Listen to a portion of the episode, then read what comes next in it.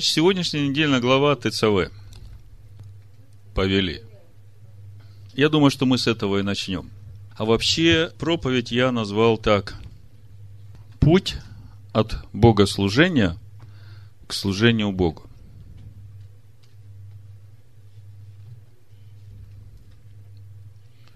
Если более широко, путь от богослужения в скинии, построенной по образу истинной, к служению Богу в истинной скине.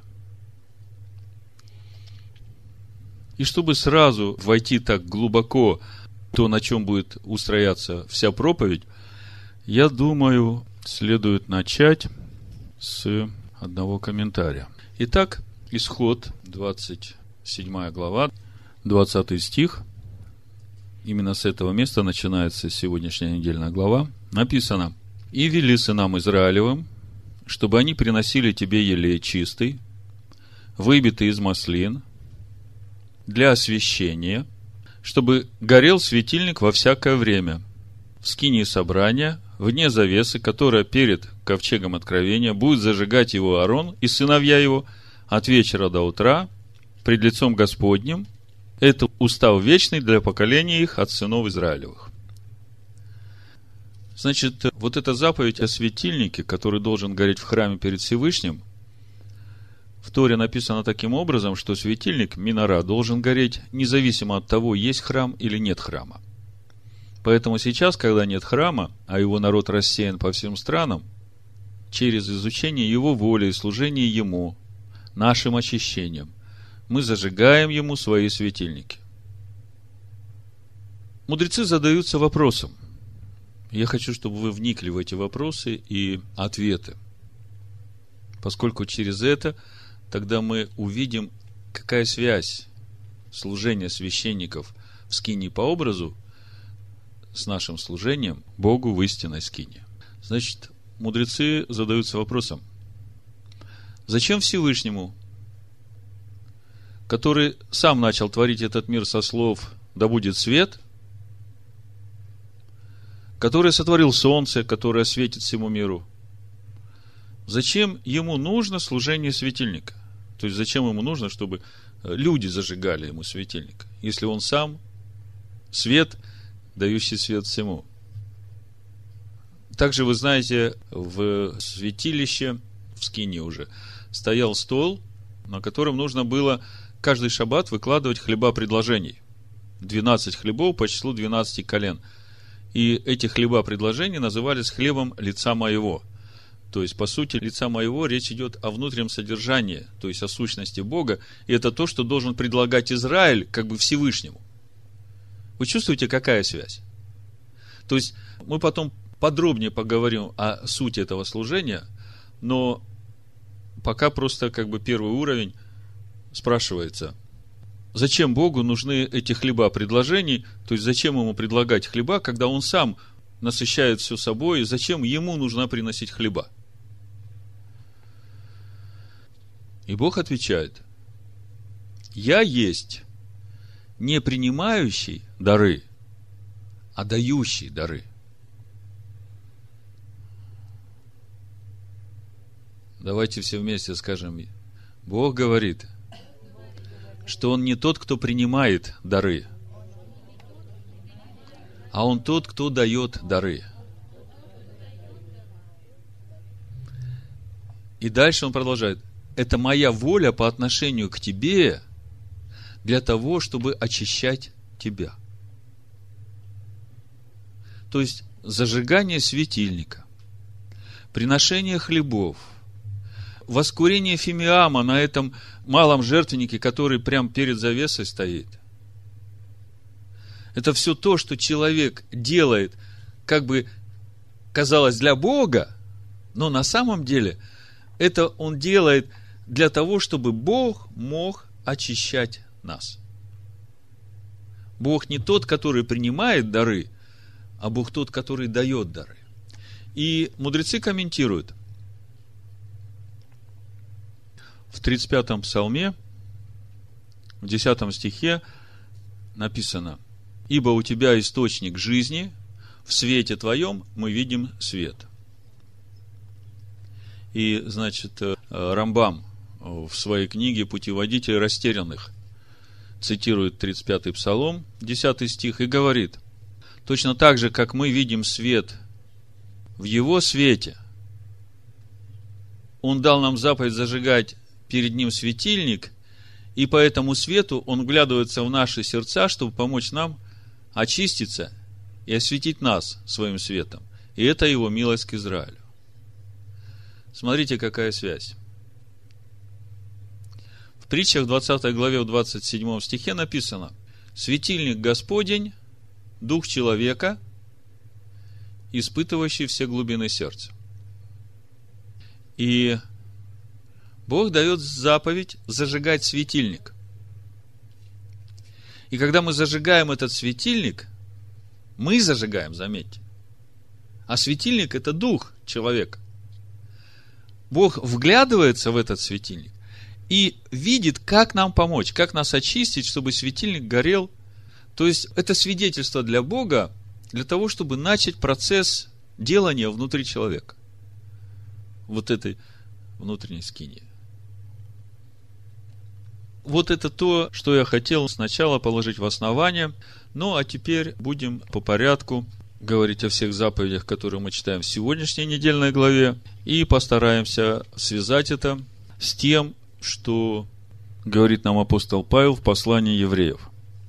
Я для себя сформулировал несколько вопросов, на которые я хотел, в общем-то, получить ответ, когда читал сегодняшнюю недельную главу и читал послание евреям. И я пытался уразуметь, ну, получить для себя ответы вот на такие вопросы. Как нам обосновать вообще необходимость изучения законов посвящения священников и первосвященника, если у нас уже есть совершенный первосвященник?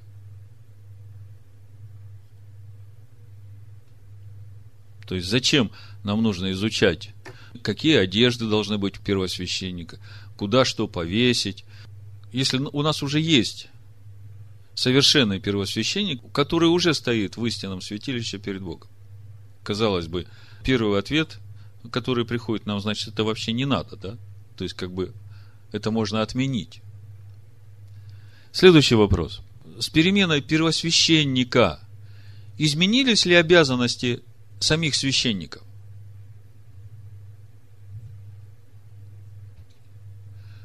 Вопрос непростой. О каких священниках, во-первых, речь идет? Апостол Петр говорит, что вы священники теперь Богу. Все, которые приняли Иешуа, все, которые стали обителю Духа Святого, которые теперь сами предстоят во святилище перед Всевышним. То есть, всякое наше общение со Всевышним, это же происходит в скине. Тогда вопрос, изменились ли обязанности священников – вот мы сейчас поговорим, что, что изменилось или не изменилось, и как это все понимать, учитывая то, что первая скиня была построена по образу истиной. А модель вот она. Все написано, все видно, что с чем взаимосвязано, в какой последовательности это все связано, как это работает, до какого места плотской доходит, а куда уже дальше идет духовный, и чем это все должно закончиться. И вот когда об этом всем говоришь, первый вопрос, который, мне кажется, самый главный. Для чего Бог вывел народ свой из Египта? Какая главная цель вывода народа из Египта? Как вы думаете?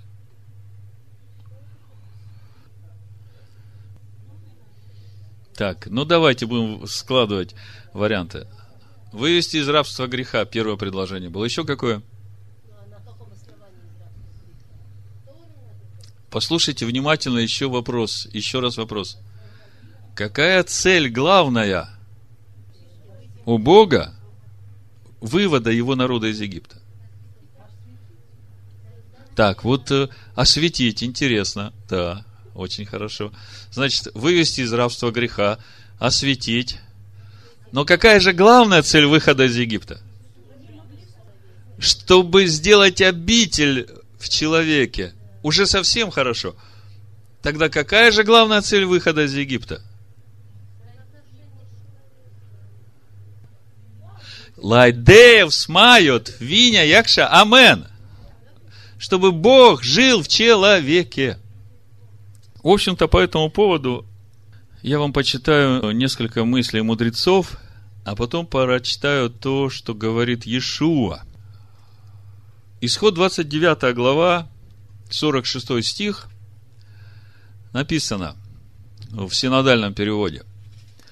«И узнают, что я Господь Бог их, который вывел их из земли египетской, чтобы мне обитать среди них, я Господь Бог их».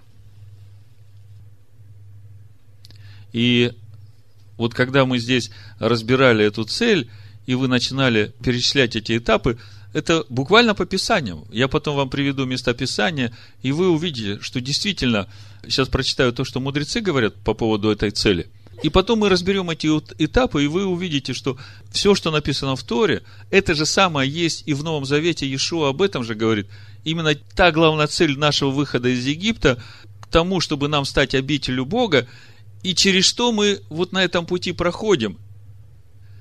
Но я хочу, чтобы вы где-то себе глубоко-глубоко резцом записали на сердце и обновили в духе ума, что все, что происходит в нашей жизни, в изучении Писания, в молитвах, главная цель, чтобы Бог жил в сердце.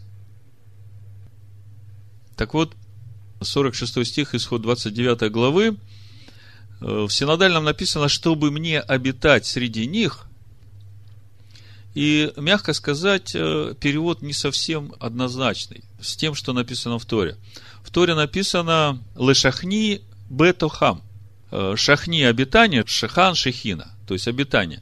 Но предлог «ле» он дает направление. То есть, э, вывел из земли египетской «ле» к шахни, «ле шахни» к обитанию бетохем, внутри него – то есть, Бог выводит человека из Египта к обитанию внутри него. Вот если коротко посмотреть, здесь как бы вся эта главная цель сформулирована. И мудрецы задаются вопросом, какая связь между выходом из Египта, обитанием Бога внутри и необходимость строительства скини – Еще раз. Бог выводит человека из Египта к обитанию в нем. Тогда какая связь между выходом и обитанием и строительством скини? Зачем тогда скини устроить?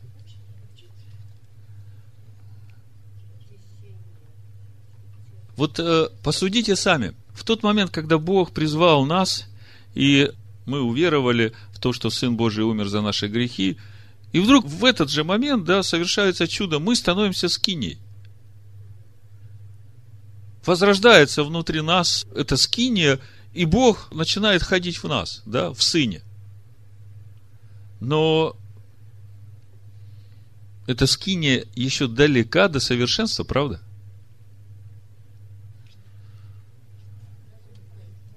И вот, когда вы сказали, освящению.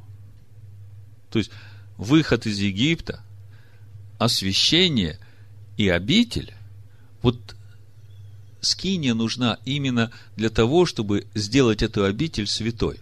И вот смотрите, что мудрецы говорят.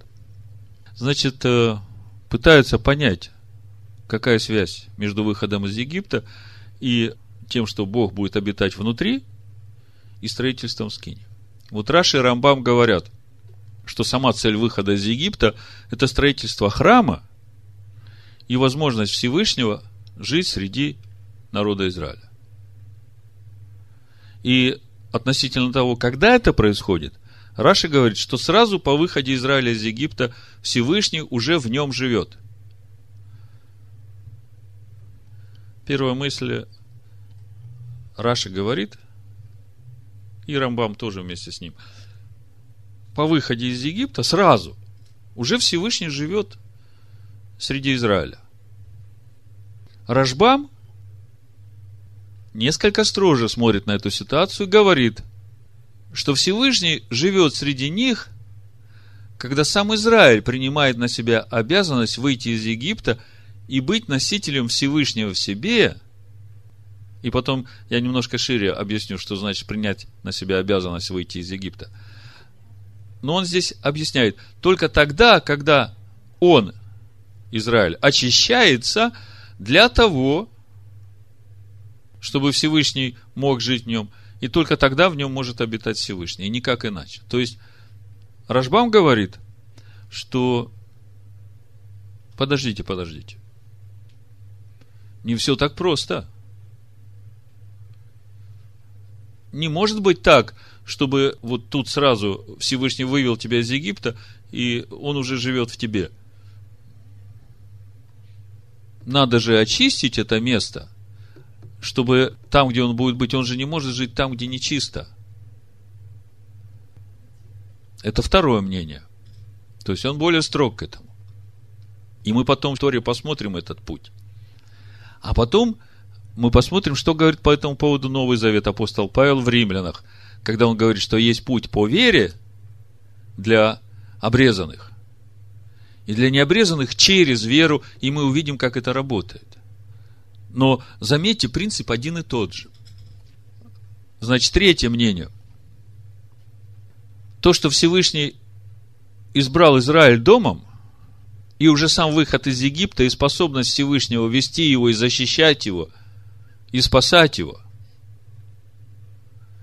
является свидетельством для других народов, что он обитает среди них. Уже сам факт выхода Израиля из Египта, Бог его выводит. То, что Бог его кормит в пустыне, защищает от врагов, заботится о нем, это уже для всех народов свидетельство, что Бог среди них живет, правда? Только есть разница. В них или с ними? Вот мы в Новом Завете это очень четко увидим. Но мы увидим, что есть определенная система. Путь от того, когда Бог с нами, и потом Бог в нас. И вот Раби Нацив, ну, где-то два века назад он жил, уже, можно сказать, из самых последних мудрецов, комментирует вот это понимание того, что Рашбам говорил, что Всевышний начинает жить в Израиле, когда Израиль принимает на себя обязанность выйти из Египта. И вот что он под этим понимает, вот э, Равин Цив пишет. В исходе 10.7 есть такое место, ну давайте откроем, я прочитаю. Тогда рабы фараона сказали ему, долго ли он будет мучить нас? Отпусти всех людей, пусть они совершат служение Господу Богу своему. Неужели ты еще не видишь, что Египет гибнет? Так вот, э, Раби Насыф берет в это в основу описать суть процесса выхода из Египта. Вы знаете, когда я читал, я просто свою жизнь увидел. Другими словами, человек живет в мире, стремится к славе этого мира. И вдруг какой-то момент его жизни, и в этом милость Бога к человеку, Всевышний начинает разрушать ценности человека, к которым он стремился в своей жизни – то есть Всевышний берет человека в мире и начинает бить по вот тому Египту, который для него ценен. И это начинает разрушаться. Всевышний ударяет по его ценностям, и человек начинает осознавать их временность. И из-за этого он начинает возвращаться к истинным ценностям, и через это для человека начинается выход из Египта. Вот в моей жизни точно так было, когда я в 38 лет возопил, сказал, Бог, если ты есть, помоги. Потому что все, к чему я стремился, все, что было для меня ценным, все, что я строил, я вижу, это все начинает разваливаться. То есть, я начал видеть, что это временные ценности. И я просто сказал, научи меня жить правильно. И вот в этот момент начинается выход из Египта. Теперь давайте посмотрим Иоанна 14 главу, и мы увидим суть этого процесса выхода из Египта к обитанию Всевышнего. Прочитаем мысль, а потом посмотрим по Торе еще, как этот процесс происходит. Ишо говорит то же самое, что и мудрецы, и он объясняет. 14 глава, с 15 по 17. Ишо говорит, если любите меня, соблюдите мои заповеди. И я умолю Отца и даст вам другого утешителя, да пребудет с вами вовек Дух истины, которого мир не может принять, потому что не видит его и не знает его. А вы знаете его, ибо он с вами пребывает и в вас будет. Видите, какой процесс? С вами пребывает и в вас будет. Не оставлю вас сиротами, приду к вам. Все начинается с соблюдения его заповедей. И с того, что он с вами пребывает, вот тот момент, когда он уже стал бить по нашим египетским ценностям, он уже был с нами. И когда мы увидели, что эти ценности временные, и мы стали тянуться к истинным ценностям, и еще был какой-то путь, и потом мы узнали, что Сын Его умер за наши грехи, и мы обратились к Нему с этой молитвой.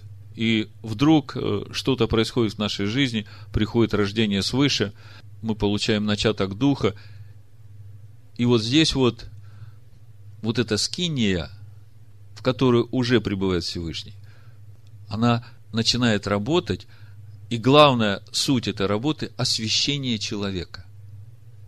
И вот то, как работает эта скиния, которая, в общем-то, все описано в Торе Моисея. Мы сейчас будем с этим разбираться совместно с посланием евреев. Но э, я покажу вам в Торе вот весь этот процесс от начала. То есть Бог выводит человека из Египта к обитанию в нем. То есть главная цель выхода нашего из Египта – обитание Бога в нас. Так вот, э, первая заповедь из десяти – «Я, Господь Бог твой, который вывел тебя из земли египетской, из дома рабства». Вот в этой заповеди можно сказать и начало выхода, и э, конечная цель. Потому что Бог говорит, я Господь Бог твой. И там написано Анахи. Анахи твой. То есть, когда он уже Анахи мой, да, тогда уже не я живу, тогда он живет во мне. И это то именно, что выводит нас из Египта. То есть меняется наши анахи на его анахи. То есть наше внутреннее содержание меняется на его содержание. И здесь как бы вся полнота. Но как этот процесс развивается, в Торе мы сейчас увидим. Вот исход 29, 46, э, да, то, с чего мы сегодня начали. Мы увидели, что Бог выводит из Египта к обитанию. То есть, э, как бы процесс будет. Выход из Египта к, а вот как это будет происходить между э, вот в этом к, ле, да, ле шаханте. Давайте посмотрим Левит 20 глава, 7-8 стих, 25-26. 20 глава Левит, 7-8. Написано, освящайте себя и будьте святы, ибо я, Господь Бог ваш, свят. Соблюдайте постановления мои, исполняйте их, ибо я Господь, освящающий вас. Такое место, э, с одной стороны, простое, с другой стороны, здесь э, двусторонние процессы описаны. С одной стороны, освещайте себя, то есть это часть нашего процесса. И я хочу, чтобы вы сразу вспомнили вот то, с чего мы начали. Мудрецы спрашивают, Зачем ты просишь зажигать тебе светильник, если ты сам свет всем даешь свет? Зачем приносить тебе хлеб, если ты сам всем даешь? И он говорит, это для того, чтобы я мог вас очищать, освещать и давать вам, потому что я Бог не тот, который беру дары, а я тот, который даю дары. Вот это вы должны все время помнить. Значит, э, освещайте себя, соблюдайте постановления мои – ибо я Господь, освящающий вас. То есть, здесь сразу можно увидеть вот это ключ, который открывает вот эту двусторонность процесса. Если мы освещаем, то Он освещает нас. То есть, по сути, если мы зажигаем светильник, да, то он тогда освещает нас светом. Если мы приносим хлебопредложение, мы сейчас поговорим о сути хлебопредложения и молитве э, фимиаме, да, но пока вот эту мысль, то есть уже здесь, в этих двух стихах, можно увидеть вот этот процесс. Кто-то сказал, когда я спросил, какая цель выхода, кто-то сказал освободить из рабства, да, потом кто-то сказал э, к освящению нашему, да, а все это для того, чтобы он жил у нас. И тут же в 20 главе, 25-26 стих, смотрите. Отличайте скот чистый от нечистого, птицу чистую от нечистой, и не оскверняйте душ ваших скотом и птицей и всем присмыкающимся по земле, что отличил я как нечистое. Скажите мне, так вот, мимоходом в процессе чтения этого стиха, как вы думаете, что является святилищем? Ну, в скине есть святое и святое святых, да? Со святым святых понятно, да, это сердце, это скрижали, это херувимы осеняющие, и там между этими двумя херувимами открывается Всевышний. Это святое святых. А вот что же является святилищем в нашем внутреннем человеке? Как вы думаете? Вопрос. Э, скиния Моисея построена по образу, который он видел на горе, по образу истинной скини. И чтобы вам не путаться, я вам сразу скажу. Знаете, что слово Иерушалаем, оно парное. Вот это окончание Аем говорит о том, что э, то, что есть на земле, точно тоже есть на небесах. И в Псалме есть э, такое место, когда этот город будет слитый в одно – то есть, вот это принцип, вот это истинная скини, чтобы вы не путались, где же Ишуа, там на небесах в истинной скине или в нашем сердце. Понимаете, это тот же самый принцип. Это сейчас они еще не слиты в одно. Придет время, когда это будет слито в одно. Но вам надо это видеть как одно. Так вот вопрос. Что же является, по-вашему, святым вот в этой истинной скине? Еще раз говорю. В скинию входишь завеса на пяти столбах входишь в эту скинию, и там, значит, справа стол из дерева сетим, обделанный золотом. На нем 12 хлебов предложений, и эти 12 хлебов каждую субботу новые, свежие надо полагать. И потом через неделю их вынимают оттуда, это великая святыня, и священники должны их съедать прямо там, на святом месте. Приносят новые, называются хлеба предложений. Дальше светильник минора с левой стороны и его нужно вечером чистить и зажигать этот светильник. Светильник весь из золота. И в середине стол, малый жертвенник, на котором никакие жертвы нельзя приносить, только воскуривается фимиам, там из специальных составов, да. Это я вам писал, как выглядит святое. Что в человеке, как вы думаете, где это место – мы говорили, что сердце это святое святых, потому что там скрижали. А что же святое в человеке? Там, где надо приносить хлеба предложений, там, где надо зажигать этот светильник, воскурять фимиам, и это все, по сути, Богу это не надо. Потому что Он свет, Он дает свет. Он дает всему хлеб. Он хлеб сходящий, да? Он дает всему жизнь. Тогда что это? Я хочу, чтобы вы сейчас мне ответили на вопрос, что является святым в человеке, если вы говорите, что вы храм Бога живого. Скажите, где в вас вот этот светильник, стол хлебов предложений в вашем духовном человеке?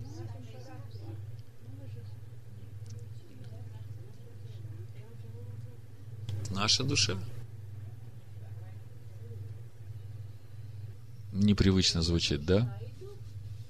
Хорошо, мы сейчас будем двигаться дальше. Смотрите, я почему э, зацепился сразу за этот вопрос, может быть, для вас это было сложно сразу, мы потом подойдем к этому еще. Отличайте скот чистый от нечистого, птицу чистую от нечистой, и не оскверняйте душ ваших.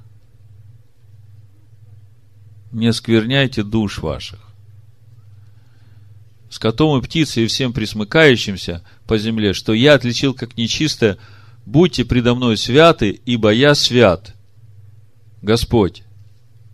И я отделил вас от народов, чтобы вы были мои. Значит, мы говорим о процессе освящения, и речь идет о том, чтобы душа наша была свята. И Тора дает много таких постановлений – о том, как оставаться душе в святости. Потому что если душа не свята, тогда и тело уже с проблемами. Как вы думаете, проказа – это свидетельство, которое уже на теле или на доме, это свидетельство чего? Это свидетельство того, что душа нечиста. Это свидетельство того, что дух неверный. Отступил. Понимаете?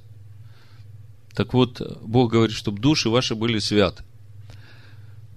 И 22 глава Левит, с 31 стиха написано, «И соблюдайте заповеди мои, исполняйте их, я Господь.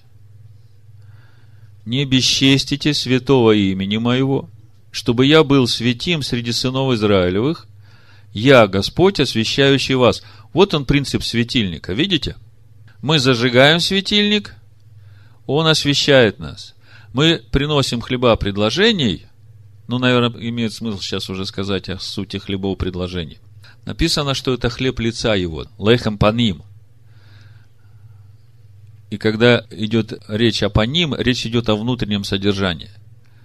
То есть, э, в чем же суть этого хлеба? Я когда это увидел, я понял, что мы пока живем переменами в нас от Песаха к Песаху, а по сути Бог призывает нас к переменам от шаббата к шаббату.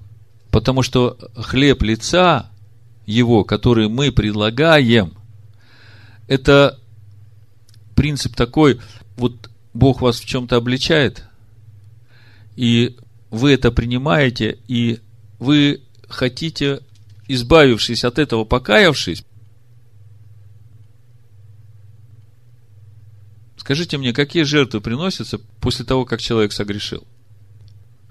Ну, мы скоро будем книгу Левит проходить, но я вам напомню, что всякий раз, когда человек согрешил, приносится жертва за грех и жертва всесожжения.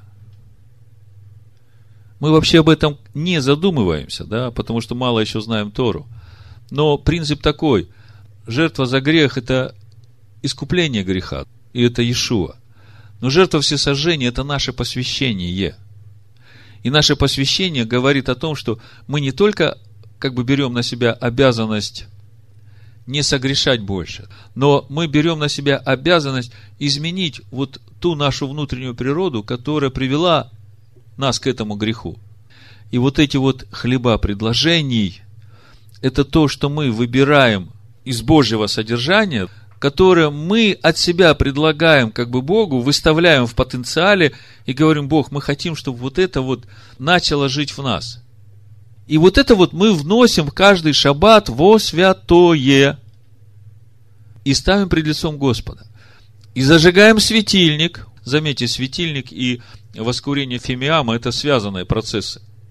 И зажигается светильник, и начинается куриться фимиам. А фимиам – это молитвы святых.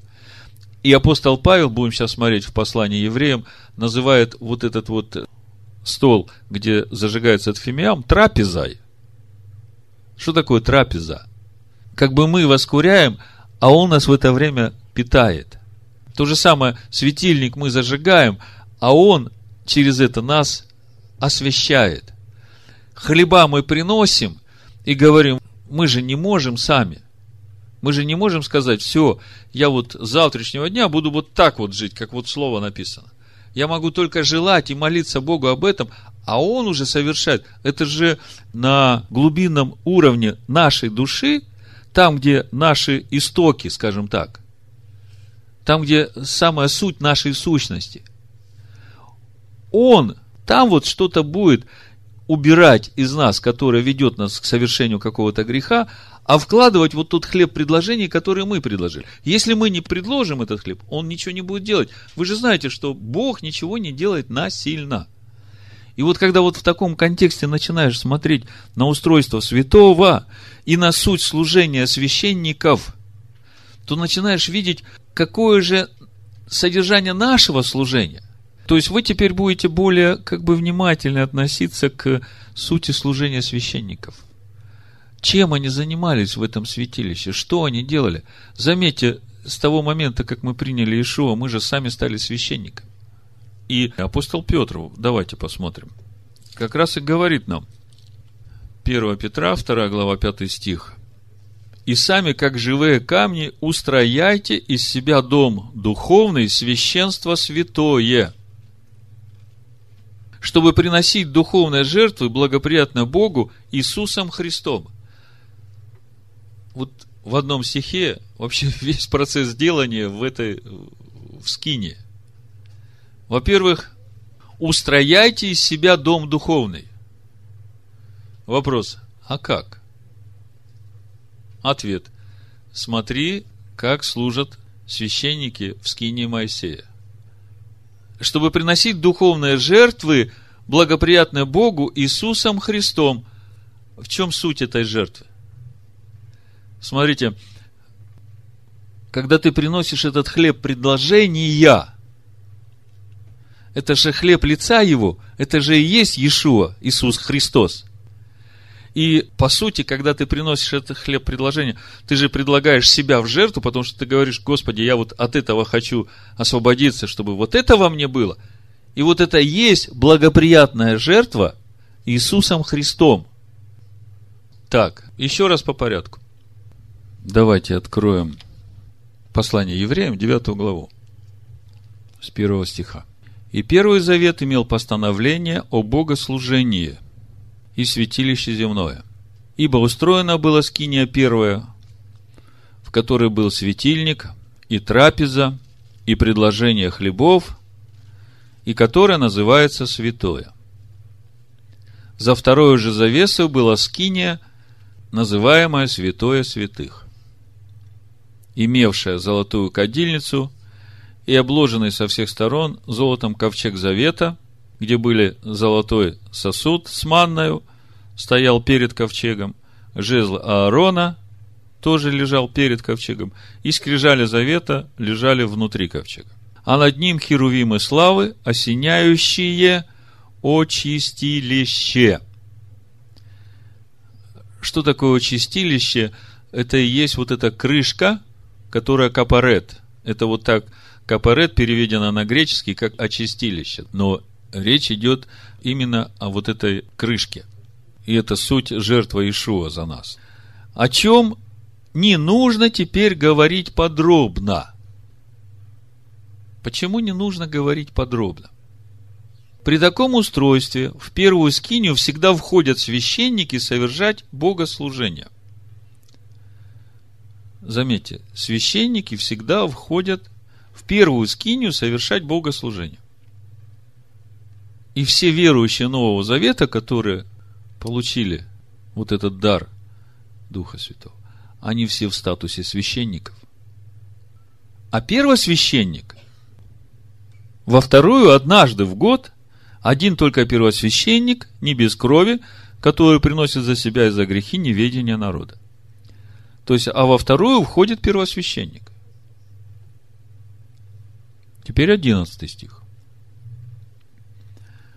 Но Христос, первосвященник будущих благ, пришел с большей и совершеннейшей скинию нерукотворенное, то есть не такого устроения, и не с кровью козлов и тельцов, но со своей кровью, однажды вошел во святилище и приобрел вечное искупление,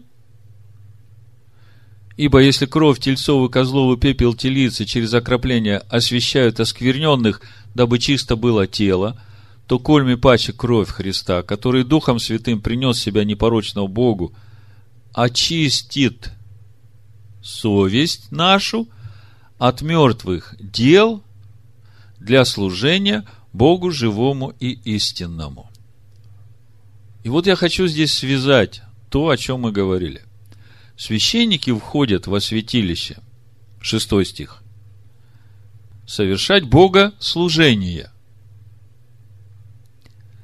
а Иешуа вошел в истинное святилище, 14 стих, чтобы очистить совесть нашу от мертвых дел для служения Богу живому и истинному.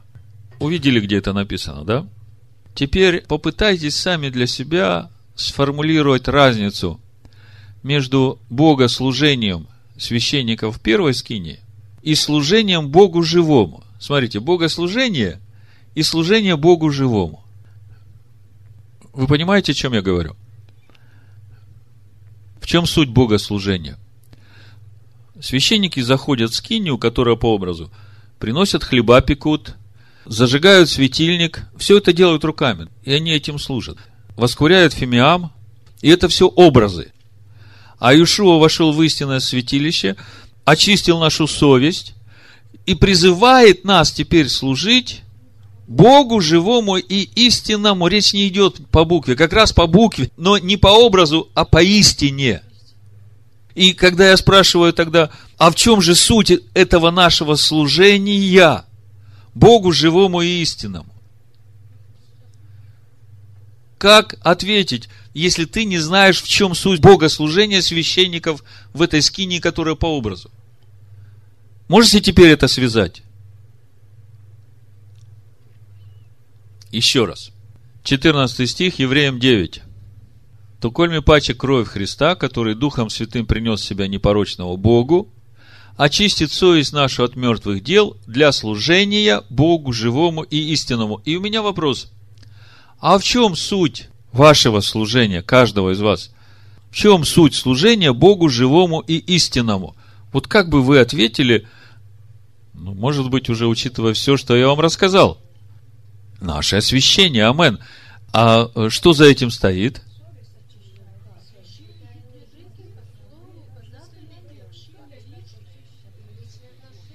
Так, вот смотрите. Есть законы богослужения священников в святилище. Священники – это особенные люди.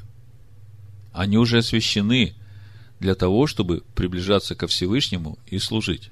Скажите, может неосвященный священник служить в святилище? Не может. То есть это уже освященные люди. Ишуа нас осветил своей кровью. Тогда у меня вопрос. В чем суть нашего служения Богу живому и истинному? И ответ вы можете найти, разобрав суть служения священников во святом, где они служили. То есть священники там приносили хлеба предложений, зажигали светильник, воскуряли фимиам. Это законы богослужения в Скинии. Хотя она устроена и по образу той, которая истина. Но законы-то те же. Только теперь нам уже надо возжигать не елей, который светит в лампах, а елей, который в духе нашем, да, чтобы дух наш возгорелся. Теперь нам надо не хлеба печь из муки, а теперь нам надо хлеба из Слова Божьего, которое обличает нас, приносить и говорить, Господи, я желаю обновления своего естества. И теперь вот в этой молитве, которая будет воскурять фимиам, я стою в присутствии Всевышнего и ходатайствую, молюсь и за себя, и за ближних своих, а в это время Он дает именно те дары, которые Он дает, потому что Он не нуждается ни в светильнике, чтобы мы зажигали, ни в хлебе, чтобы мы Ему приносили. Он дает дары. Поэтому, когда я у вас спрашиваю, а в чем же суть нашего служения Богу живому истину, вы уже должны понимать. Для того, чтобы мне понять суть служения моего, потому что я уже в статусе священника, мне же надо посмотреть, как служили священники. То, как первосвященник, он знает свою работу четко – и для того, чтобы узнать цель его служения, достаточно посмотреть на одежды первосвященника, которые мы изучаем сейчас. И если посмотреть на все одежды первосвященника, во-первых, они показывают величие Всевышнего, да, потому что Бог отделяет первосвященника от всех. А во-вторых, мы видим, что там везде 12 колен. И на груди у него 12 колен, и на плечах у него 12 колен. И все это для того, чтобы он все время напоминал Богу о этих 12 коленах, об Израиле. То есть, если коротко сформулировать, зачем нам надо знать одежды первосвященника, я бы сказал, именно для того, чтобы увидеть главную цель служения первосвященника. И скажите мне, с переменой первосвященника цель служения первосвященника изменилась? Конечно, нет. Первосвященник теперь истинный в истинном святилище. Но цель-то служения та же. Ладно. То есть с этим как-то мы уже немножко начинаем разбираться, да? Осталось еще несколько слов о совести. В Торе вообще совести нет такого слова. Это слово уже Павел применяет, и оно, в общем-то, взято из греческой философии. Греческие философы стали размышлять, что же такое совесть, и там куча определений разных дают, да, но мне нравится, как в латышском языке звучит слово совесть.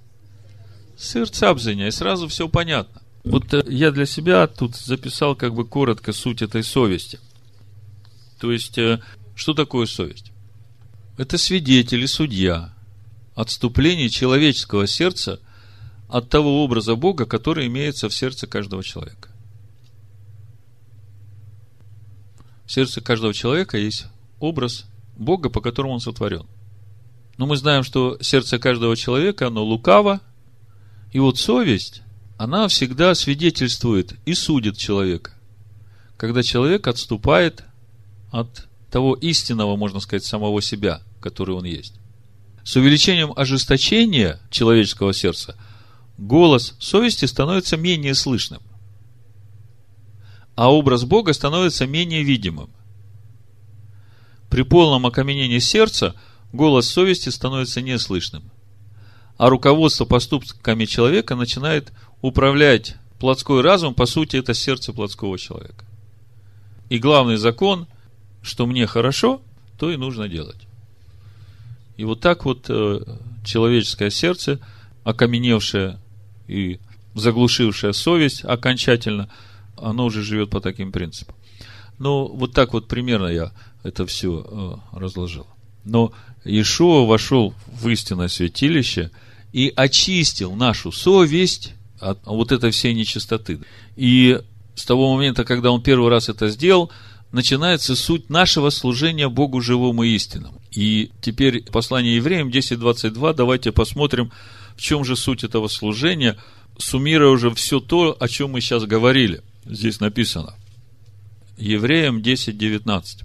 Итак, братья, имея дерзновение входить во святилище, посредством крови Ишуа Мессии, путем новым и живым, который Он вновь открыл нам через завесу, то есть плоть свою, и имея великого священника над Домом Божиим, да приступаем с искренним сердцем. То есть, первое, сердце должно быть искренним, то есть чистым. Когда мы входим в святое, в скинию, то там завеса на пяти столбах. Помните? Это суть имени Илогим. То есть, входя туда, мы сначала должны вообще-то наш путь начинается, сначала мы входим во двор скинии, да, проходим через завесу на четырех столбах, милость Всевышнего. И мы приходим к жертвеннику.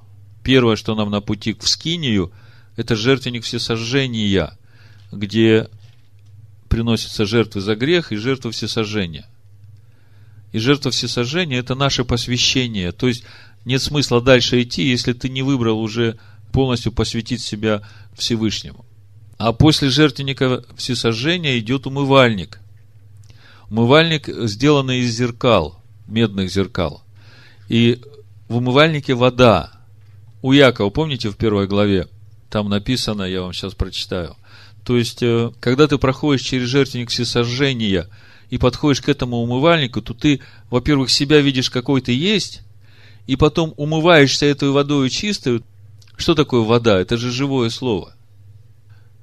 Баню водную посредством слова. Помните, в Ефесянах невесту очищают? Пятая глава. Апостол Яков пишет, первая глава, 22 стих, «Будьте же исполнители слова, а не слышатели, только обманывающие самих себя». То есть ты подошел, посмотрел в зеркало и умылся этой водой. Когда ты умываешься этой водой, то ты, значит, смываешь с себя эту нечистоту, как бы берешь это слово исправление, да? И ты с этим словом, то есть ты уже как бы прошел этот внутренний суд внутри себя, и ты идешь дальше уже, омывшийся, и руки надо омыть, и ноги, то есть и пути свои, и дела свои, да, и лицо свое, голову свою, да, мысли свои. То есть ты уже освященно идешь в скинию. И когда ты выходишь в скинию, ты проходишь э, через завесу, которая висит на пяти столбах, и это суть суд. То есть суд самого себя. Потому что если мы судим сами с себя, да, то тогда нет суда на небесах. Тогда Бог нас не судит. Тогда мы с этим внутренним судом и уже с этими хлебами, да, которые мы выбрали, чтобы... В этом, собственно, и суть нашего суда, когда мы соглашаемся менять что-то в себе и идем с этим к Богу. И вот входим во святое. Я продолжаю читать это послание евреям 10.22. «Приступаем с искренним сердцем, с полной верою, краплением, очистив сердца от порочной совести».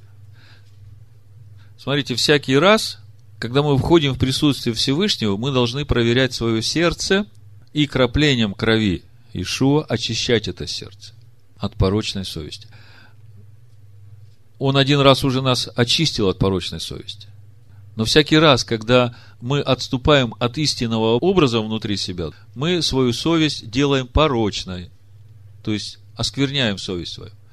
И мы это делаем не специально, мы же несовершенны. И эта скиния, она и предназначена для того, чтобы вести нас в совершенство. Понимаете? То есть, если бы сейчас у вас спросили, какая э, связь между выходом из Египта, то, с чего мы начали, и тем, что Бог будет обитать внутри нас, причем здесь скиния, то вы бы сейчас уже ответили, скиния как раз и предназначена для того, чтобы привести нас в эту полноту, в совершенство. Но она является уже гарантом обитания Бога в нас. Присутствие скини. То есть, можно сказать, что, несмотря на то, что мы такие несовершенные, вот это уже есть скиния. И смысл всей этой скини для того, чтобы все наше несовершенство через э, богослужение э, убрать и наполнить совершенством. С полной верой и краплением очистив сердца от порочной совести – и омыв тело водою чистою. Скажите, об омытии какого тела уже речь идет? И какой водою? То есть речь уже идет о духовных категориях. О теле нашем внутреннем духовном, внутреннего человека, и о воде, которая Слово Божие. Вот так мы приступаем во святилище. И что происходит в святилище, мы уже это как бы подробно разобрали. Теперь вернемся к этим вопросам, которые вначале я поставил. Послание евреям, 5 глава, с первого стиха. Мы сейчас поговорим о первосвященнике. Мы поговорили о служении священников, теперь нам надо поговорить о служении первосвященника. Ибо всякий первосвященник из человеков избираемый для человеков поставляется на служение Богу, чтобы приносить дары и жертвы за грехи. Видите, вот здесь вся суть служения первосвященника. Для человеков поставляется на служение Богу, чтобы приносить дары и жертвы за грехи. Могущий снисходить невежествующим и заблуждающим, потому что и сам обложен немощью. И посему он должен как за народ, так и за себя приносить жертвы о грехах. И никто сам собою не приемлет этой части, но призываемый Богом, как и Аарон. Так и Христос, Машех, не сам по себе присвоил славу быть первосвященником, но тот, кто сказал ему, ты сын мой, я ныне родил тебя, так и в другом месте говорит, ты священник вовек по чину Мелхиседека. Смотрите, вот здесь вот апостол Павел начинает говорить о том, что у первосвященника есть такая задача. Предстоять пред Богом за народ и приносить жертвы за грехи. Главная задача первосвященника – служить для очищения народа, чтобы Всевышний пребывал все время в них. Видите, да? Независимо от того, Аарон это или это уже Машех. Задача одна и та же. Теперь дальше смотрите, 7 глава, 26-28 стих. Я хочу, чтобы вы поняли суть перемены священства. 7 глава, Павел продолжает. Таковый должен быть у нас первосвященник, святый, непричастный злу, непорочный, отделенный от грешников и превознесенный выше небес, который не имеет нужды ежедневно, как те первосвященники, приносить жертвы сперва за свои грехи, потом за грехи народа, ибо он совершил это однажды, принесший в жертву самого себя. И вот дальше, смотрите.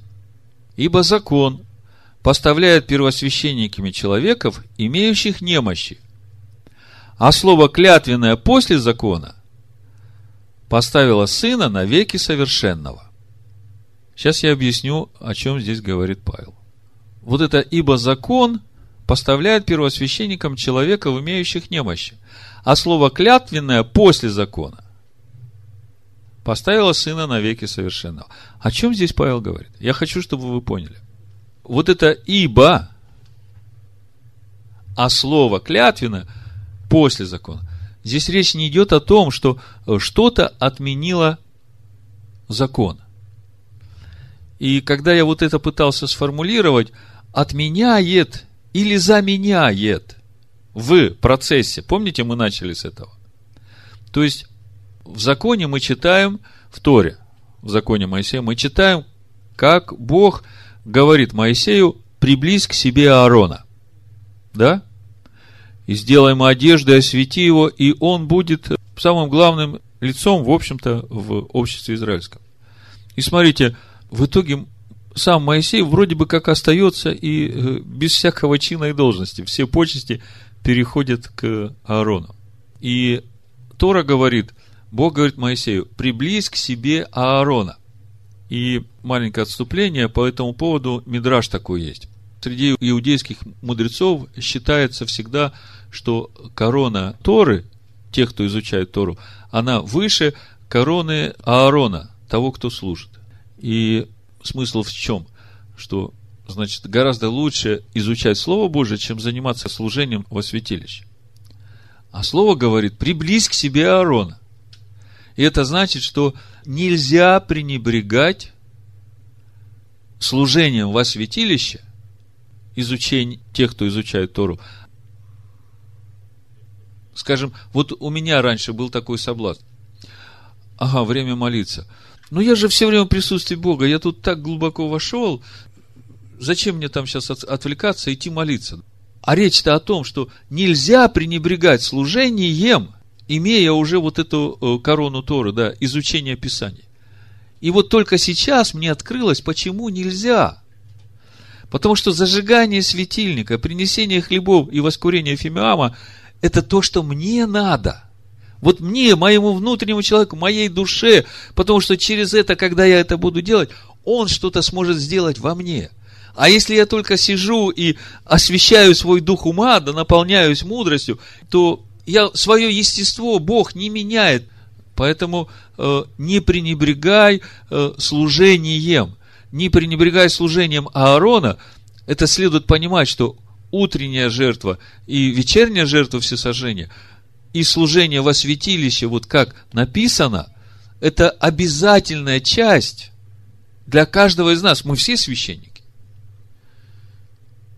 И когда ты садишься изучать Тору и читать Тору по календарю, то не впади в соблазн. Ага, ну я там уже целых полтора часа там просидел, это зачтется мне как молитва перед Всевышним. Вот тут мы прокалываемся. И от этого мы теряем.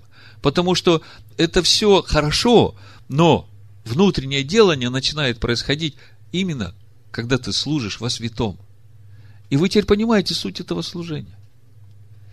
И вы знаете, это действительно так. Вот я на этой неделе, когда готовился, я уже не попадался на этот соблазн подменить, значит, э, служение Аарона служением Моисея, скажем так, изучением Тора. И я был очень благословен этим. Вы поняли, о чем я говорю? Слава Богу. Идем дальше. То есть, э, то, что мы приносим ему в дар, он в этом не нуждается. Но вот это зажигание светильника, то есть духа своего, это же мы как бы мобилизуемся, стараемся очиститься, но мы же прошли путь уже до святого, до скини, и мы входим в скинию, это же не с бухты-барахты прибежал с магазина, ага, сейчас буду, аллилуйя, молиться святому. Это все пустое. Ты должен сначала хижбон сделать внутри, эту внутреннюю бухгалтерию. Ты должен приготовиться, да? Ты должен э, исправить все. Я, э, если я что-то сделал, там, кого-то обидел своих близких, я не могу даже войти в присутствие. Понимаете, войти в присутствие Бога, в скинию служить, это не просто так прибежал на ходу. Но это нужно нам, потому что это и есть вот, вот этот процесс э, освящения, будем так говорить. Мы освящаем для того, чтобы Он осветил нас. Мы соблюдаем заповедь для того, чтобы освящаться. Мы же это не для Него, а для себя делаем. Ему дары не надо. Он дает дары. И Он, глядя на это, Он делает то, что нам надо. Понимаете, какой процесс? Если мы этого не делаем, будет Он это делать? Никогда.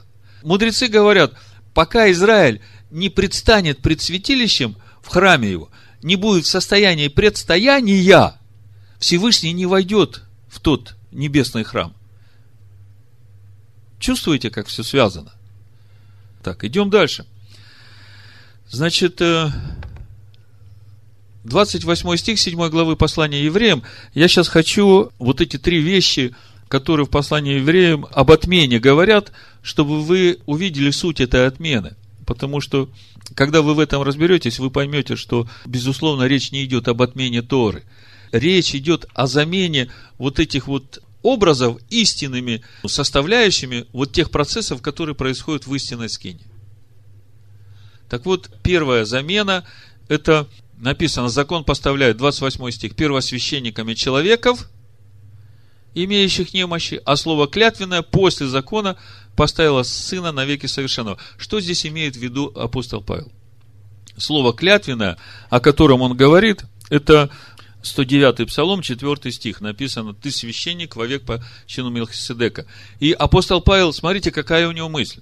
То, что сказано в 109 Псалме, это было сказано гораздо позже, чем написано было Тора Моисея. И апостол Павел из этого делает вывод, что вот то, что сказано позже, оно заменяет вот то, что сказано в Торе Моисея. Давайте 109 Псалом откроем. Ну, вы знаете 109-й псалом, красивый псалом. Четвертый стих. «Клялся Господь не раскается. Ты, священник, вовек по чину Мелхиседека». И апостол Павел, значит, в послании евреям там очень хорошо разбирает разницу священника по чину Мелхиседека, что он не из рода Аарона, что сам Авраам давал ему десятину от своих приношений Мелхиседеку. Помните? И вот здесь послание евреям, в 28 стихе, в 7 главе, он и говорит, что ты священник по чину Мелхиседека, это клятва Бога, и это говорит о том, что на смену Аарону по закону придет другой первосвященник, совсем другого статуса. И это должно произойти, потому что служение этого первосвященника, оно другого уровня. Оно уже уровня служения в истинном святилище. И поэтому нужна вот эта замена. То есть, не отмена, за, отметьте себе, а замена.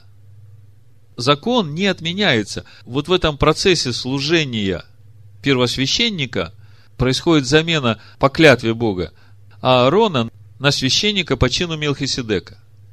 И это Ишуа Амашех. С этим понятно, да? А суть служения первосвященника та же самая осталась. Об этом мы уже говорили. Второй момент. Э, евреям 10 глава, 5-9 стих. Смотрите. «Посему Машех, входя в мир, говорит, жертвы и приношения ты не восхотел, но тело уготовал мне». Это опять уже в псалме написано, в 39-м псалме. Всесожжение жертвы за грех не угодно тебе. Послание евреям, 10 глава, 5-6 стих, да? Дальше, 7 стих. Тогда я сказал, кто сказал? Машех, да? Вот иду, как в начале книги написано мне, исполнить волю Твою, Боже.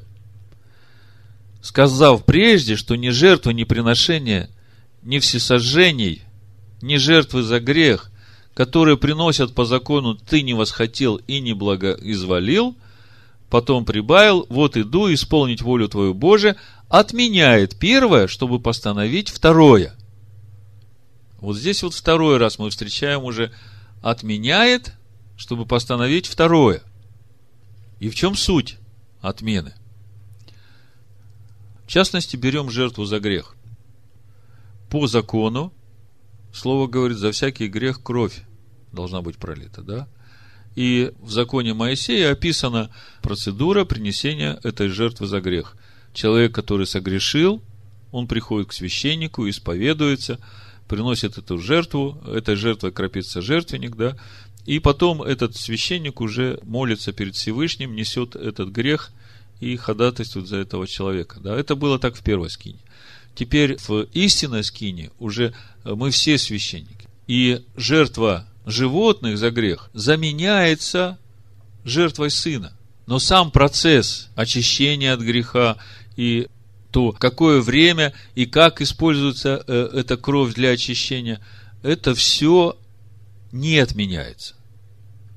То есть происходит замена в процессах очищения за грех крови животных на кровь Ишуа. То есть отменяет первое, чтобы постановить второе. Не следует думать, что э, все, теперь жертвы за грех не нужны, я все теперь святой, и мне уже больше не надо никаких очищений. Помните, краплением очистите сердца ваши. Да? То есть, речь идет о том, что всякий грех, который мы делаем, он нуждается, каждый грех, в конкретном исповедании. И Тора говорит, как нужно исправить этот грех. И потом, когда ты уже исправил этот грех, нужно прийти и искупить этот грех жертвой за грех, а потом еще принести жертву всесожжения. И это все часть процесса восстановления заветных отношений с Богом, потому что грех разрушает заветные взаимоотношения. И это все суть нашего освящения для того, чтобы Всевышнему обитать в нас. Второй момент. Отменяет первое, чтобы постановить второе. Процессы работают так же, только кровь и жертва совершенная. Ну и третий момент отмены или замены – Евреям 8 глава 6 по 13 стих. Но сей первосвященник получил служение тем превосходнейшее, чем лучшего он ходатай завета, который утвержден на лучших обетованиях. Скажите мне, в чем суть лучших обетований? 2 Коринфянам, 3 глава, 6-11 стих написано – он дал нам способность быть служителями Нового Завета не буквы, но духа. Потому что буква убивает, а дух животворит. Если же служение смертоносным буквам, начертанное на камнях, было славно, так что сыны Израиля не могли смотреть на лицо Моисеева по причине славы лица его приходящей, то не гораздо ли более должно быть славно служение духа? Если служение осуждения славно – то тем паче изобилует славою служение оправдания. Видите, да? Так вот, я хочу, чтобы вы четко понимали, в чем суть служения осуждения, почему оно славно. Римлянам 3.20 написано, законом познается грех. И Тора лежит рядом с ковчегом, чтобы свидетельствовать против нас. И апостол Павел говорит, вот именно благодаря Торе мое «я» умерла, для закона. То есть, Торе уже нечего свидетельствовать против меня, потому что уже не я живу, а живет во мне Христос. Так вот, суть служения осуждения, почему оно славно? Потому что оно помогает мне распять мою ветхую природу на стойке казни, которая есть закон. Но это делается для чего-то. Не просто распять и пустотой стать, а для того, чтобы там начало жить Слово Божие в моей душе. Так вот, служение осуждения славно, а служение оправдания еще славнее. А в чем суть служения оправдания? Это Римлянам 8 глава, 3-4 стих. Сегодня христиане читают и говорят, он меня оправдал. Вот и все, служение оправдания. Аллилуйя, все хорошо. Но на самом деле суть служения оправдания в Римлянах 8, 3, 4 написано, как закон, ослабленный плотью, был бессилен, то Бог послал Сына Своего в подобие плоти греховной, в жертву за грех и осудил грех во плоти, чтобы оправдание закона исполнилось нас, живущих не по плоти, но по духу. Вот она суть служения оправдания. Мы оправдываем закон. И оправдываем закон именно тем, что мы уже живем по духу. Что значит по духу? Дух Божий живет в нас – Машех, в котором Дух Бога. Мы продолжаем говорить о третьей отмене или замене. И мы коснулись вот этого завета на лучших обетованиях. И суть этих лучших обетований, что он делает нас способными быть служителями Духа. То есть, он нас выводит на уровень служения в истинной скине. Так вот, разница между Первым и Новым Заветом. Ибо если Первый Завет был без недостатка – то не было бы нужды искать место другому. Но пророк, укоряя, говорит, вот наступают дни, говорит Господь, когда я заключу с домом Израиля и с домом Иуды новый завет. Не такой завет, как я заключил с отцами их в то время, когда взял их за руку, чтобы вывести из земли египетской. Потому что они не пребыли в том завете, И здесь вот написано, я пренебрег их, хотя в Торе написано по-другому, хотя я оставался в союзе с ними, да. Здесь явно перестарались э, отцы церкви. Вот завет, который завещаю Дому Израилю после тех дней, говорит Господь. Вложу законы мои мысли их, напишу их на сердцах их. Так вот, в чем суть перемены? Первый завет на чем был записан? На скрижалях и в книге завета. Помните, Моисей скрепил? А Новый Завет на чем будет написан? На сердцах и на внутренностях. То есть, перемена носителя завета. То есть, э, есть носитель скрижали каменные и книга завета, да, там написано. А теперь мы являемся носителем. То есть, это все внутри нас. В этом суть перемены. Но содержание завета то же самое. То есть, вот три момента, которые я вам перечислил, значит, перемена священника – но это не отменяет сути служения священника, да? Перемена жертвы, но это не отменяет сути и процесса принесения этой жертвы, когда и за что, и почему, и как, да? И третье, перемена завета, но это не отменяет сути завета. Меняется носитель. Мы переходим из статуса служения в скинии по образу в служение в скинии истиной. Но сути процессов уже описаны в законе. Вот эти вот три перемены, вы должны их четко представлять, когда вдруг вам понадобится объяснить, для чего вам нужна Тора Моисея, для чего нужен закон, или кому-то объяснить, для чего же нужна Тора Моисея, для чего нужен закон, для чего нужно изучать служение священников, для чего нужно изучать служение первосвященников, для чего нужно изучать устроение скинии, для чего все это нужно – и когда так вот все будете понимать, как мы сегодня говорили, то вам станет понятно, чего же Бог ожидает от каждого из нас. В чем суть нашего служения Богу живому и истинному.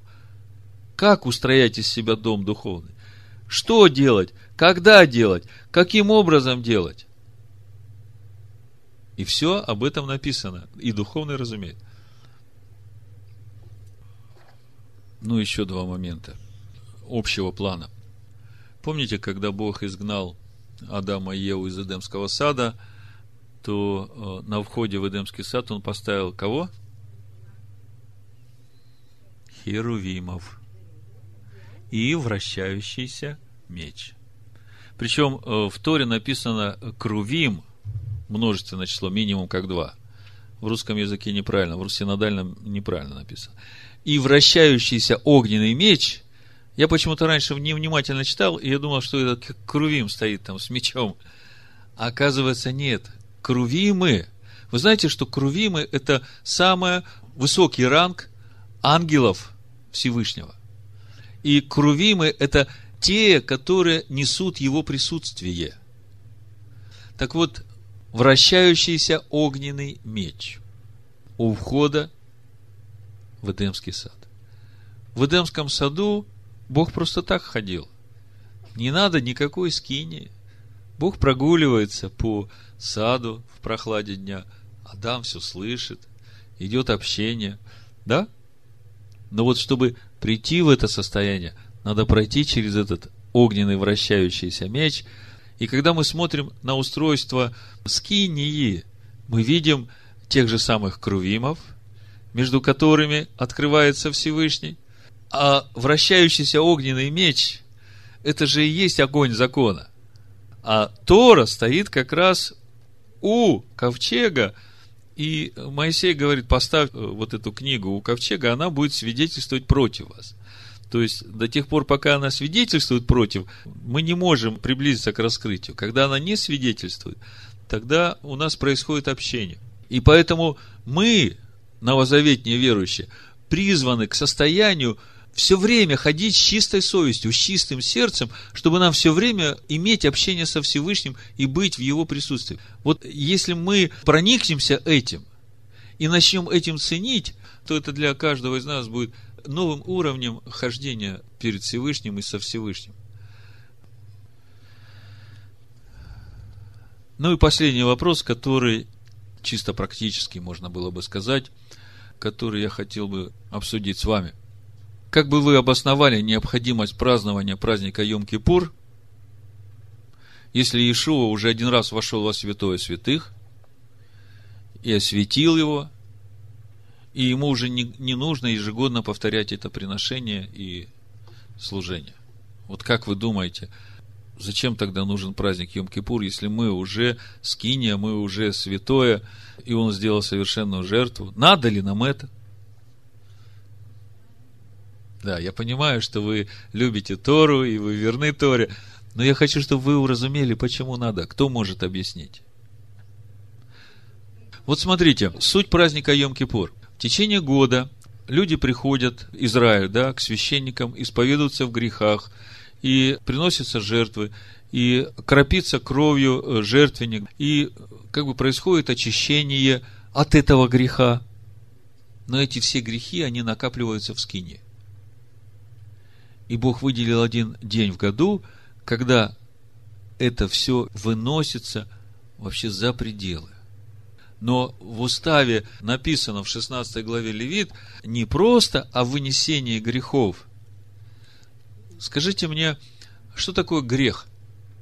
Ну, я понимаю, что вы ответите. Я хочу, чтобы вы увидели. Есть э, уже факт сотворенного действия. Вот что-то сделал, и это обидело кого-то другого, и через это ты плохо себя чувствуешь, и каешься, да, и ты через кровь Иешуа получаешь прощение, и уходит эта разделяющая э, стена между тобой и Всевышним, восстанавливается общение, но есть в душе человека что-то на более глубоком уровне, что является источником вот именно такого твоего поведения, что тебя приводит к этому действию это мусубутыба, я не знаю, на русском даже так не скажешь. Естество нашего «я» человеческого, то, которое вообще никто изменить не может. Никакие лекарства, никакие хирургические операции, это же ничего не изменится. Но когда ты вот в течение года приносишь эти хлеба предложений, и ты видишь, что некоторые грехи повторяются, и ты уже начинаешь задумываться, что это же всего лишь поступки, но они откуда-то растут. То есть Откуда растут они во мне? Почему я именно так поступаю? Почему вот в этот момент я не поступил по-другому?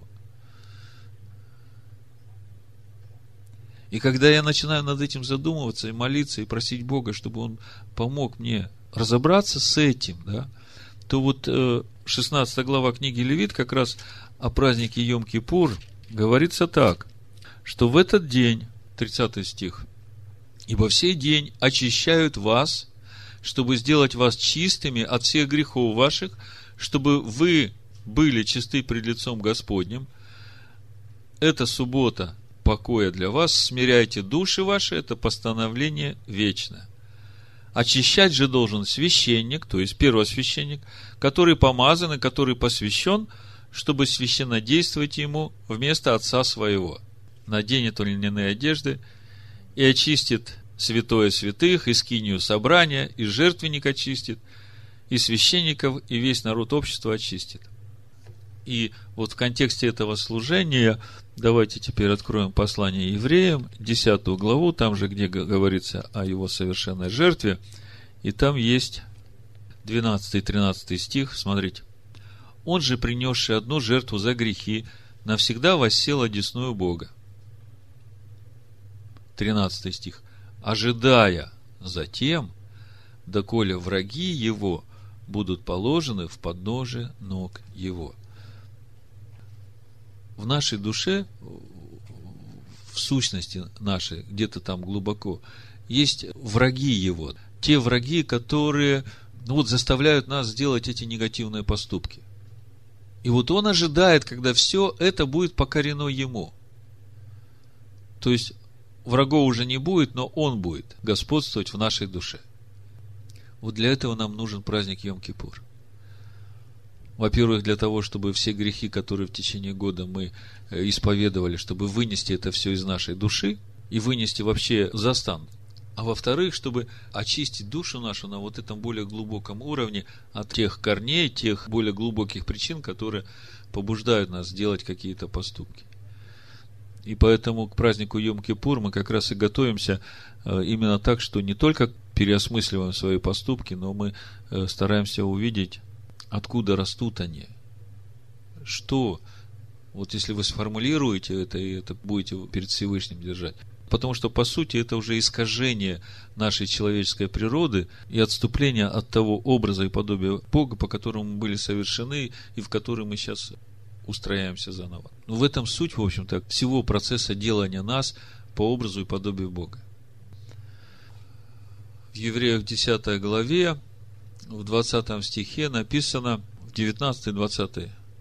«Итак, братья, имея дерзновение входить во святилище – посредством крови Ишуа Мессии путем новым и живым, который Он вновь открыл нам через завесу, то есть плоть свою.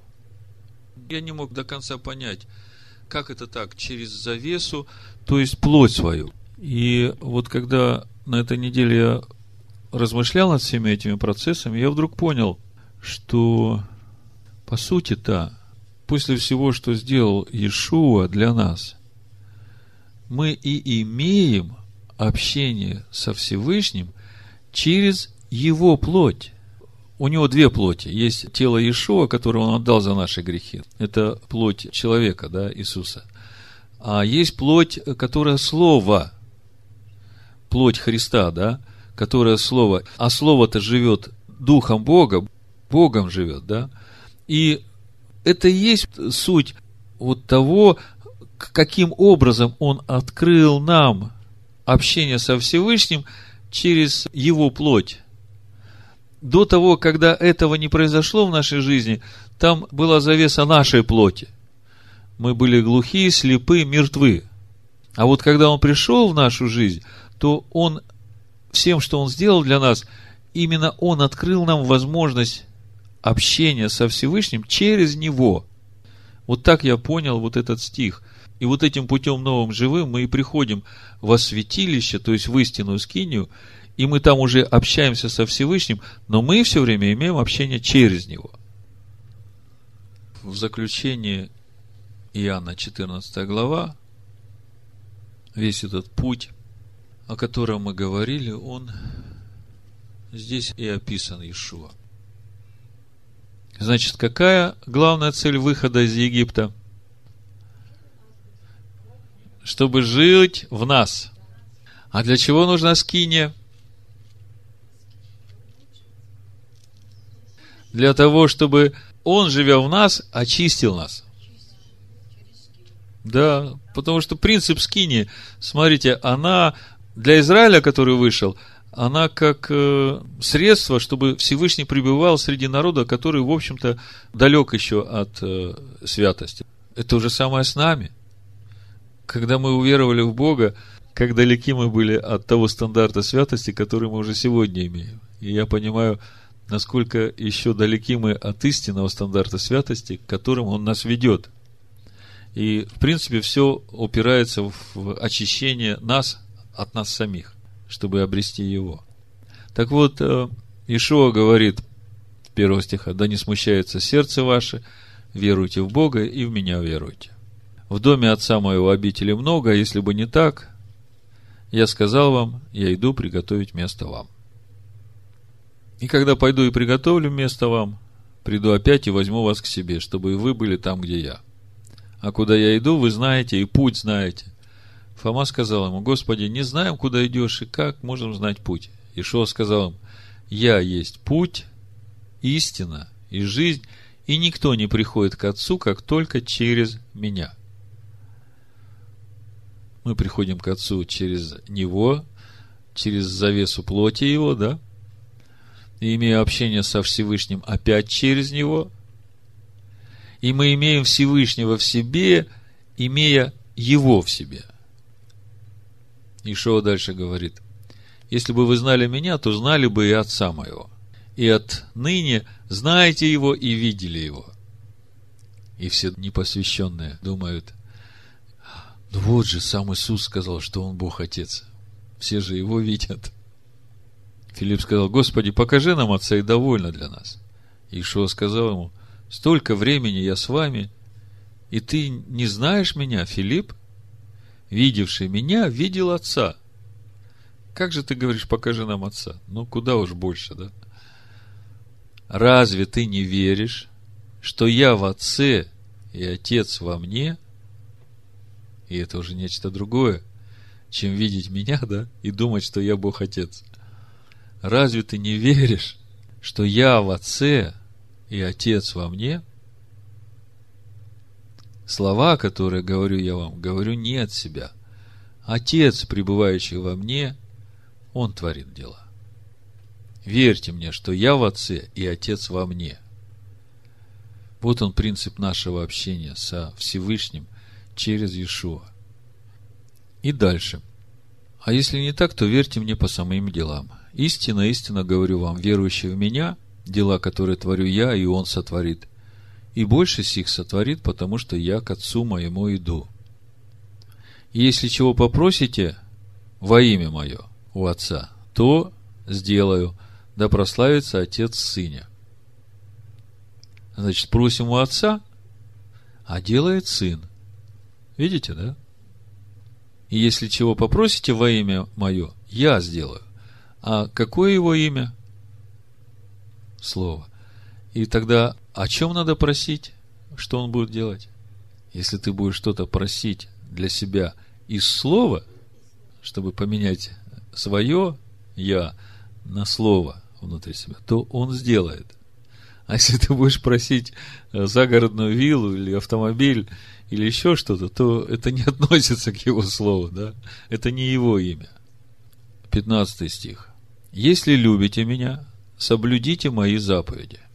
Видите, процесс начинается. Во-первых, соблюдение заповедей не потому, что надо, а потому, что ты любишь его. А ты его любить начинаешь, когда видишь, сколько тебе прощено – и для этого тебе как минимум надо знать всю Тору, все заповеди, через которые ты приступал и не делал. В этом мире есть два варианта. Или ты делаешь, как Бог говорит, или ты не делаешь, и тогда ты уже грешишь. Нету середины. Так если любите меня, то соблюдите заповеди. И я умолю Отца и даст вам другого утешителя, да пребудет с вами вовек. И вот суть этого утешителя – Дух истины, которого мир не может принять, потому что не видит его и не знает его. А вы знаете его, и он с вами пребывает и у вас будет. Речь идет о Всевышнем. Но, опять же, он только через Иешуа. И когда мы говорим о том, сразу ли мы стали обителю Бога, когда Он призвал нас, Он возродил нас, просто имеем начаток Духа, и готовил в нас вот это вот святилище, чтобы его количество в нас становилось больше. Есть такие этапы у апостола Иоанна в письме первом написано. Есть младенцы, есть дети, есть юноши, есть старцы. И это все этапы нашего роста. Павел тоже говорит, мы еще плотские младенцы во Христе. Это в Коринфянам.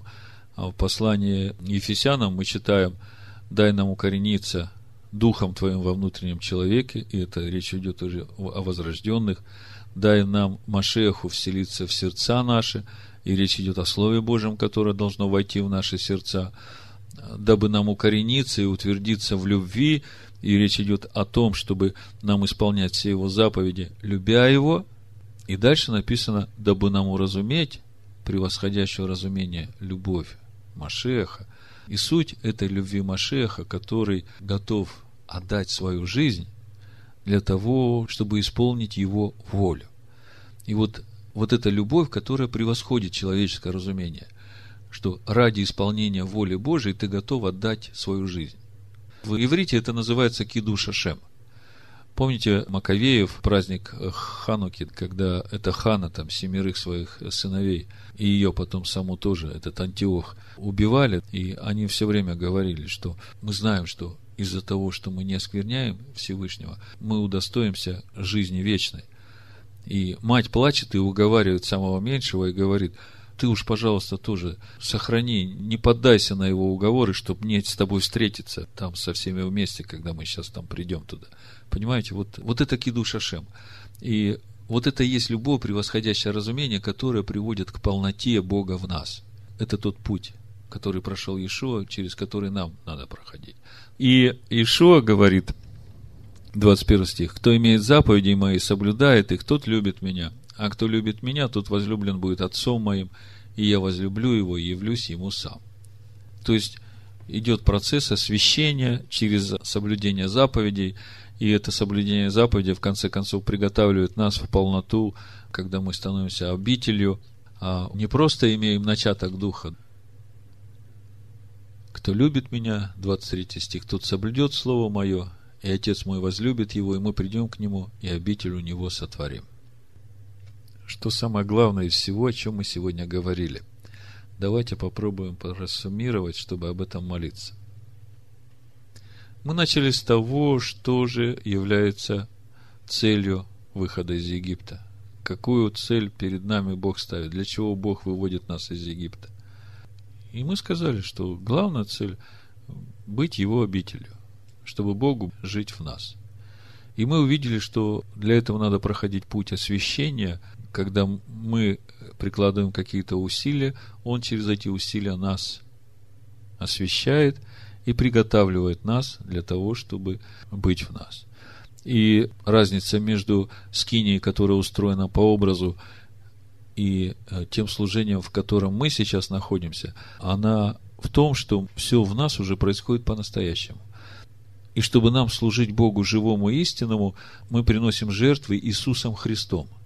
И как это есть, вот э, это можно увидеть в сути служения, богослужения священников в Скине. И мы увидели, что служение во святом – это суть того служения, которое мы производим в своей душе перед Всевышним. И это показывает о том, что Бог изначально понимает наше несовершенство, и у нас такими берет, какие мы есть, и именно через эту скинию Он освещает нас и приготовляет нас сосуды, вот, в которых живет Всевышний.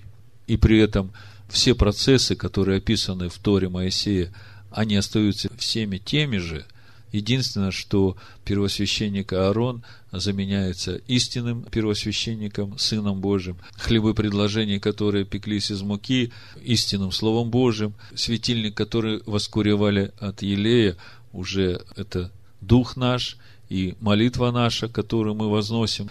И все это работает по тем же самым принципам, но уже в истинном святилище. И суть этого истинного святилища – это и наша душа, и наше сердце – и это напрямую связано с э, тем святилищем, которое на небе, и работает как одно. Если мы не входим в нижнее святилище, то Бог не входит в верхнее святилище, и тогда ничего не происходит у нас. То есть, здесь как бы мы видим прямую связь между нашим усердием и теми делами, которые мы прикладываем. Именно это позволяет Богу работать в нас. И нельзя пренебрегать служением во святилище, оправдываясь тем, э, что ты изучаешь Тору. Это все должно быть вместе.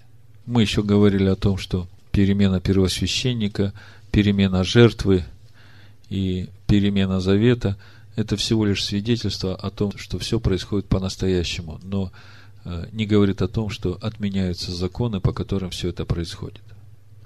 Но вот то главное, о чем мы сегодня говорили. За все благодарение Тебя, Господь Бог наш, во имя Ишуа. Амин. Амин. Амин. Амин. Амин. Амин. Амин. Амин. Амин. Амин.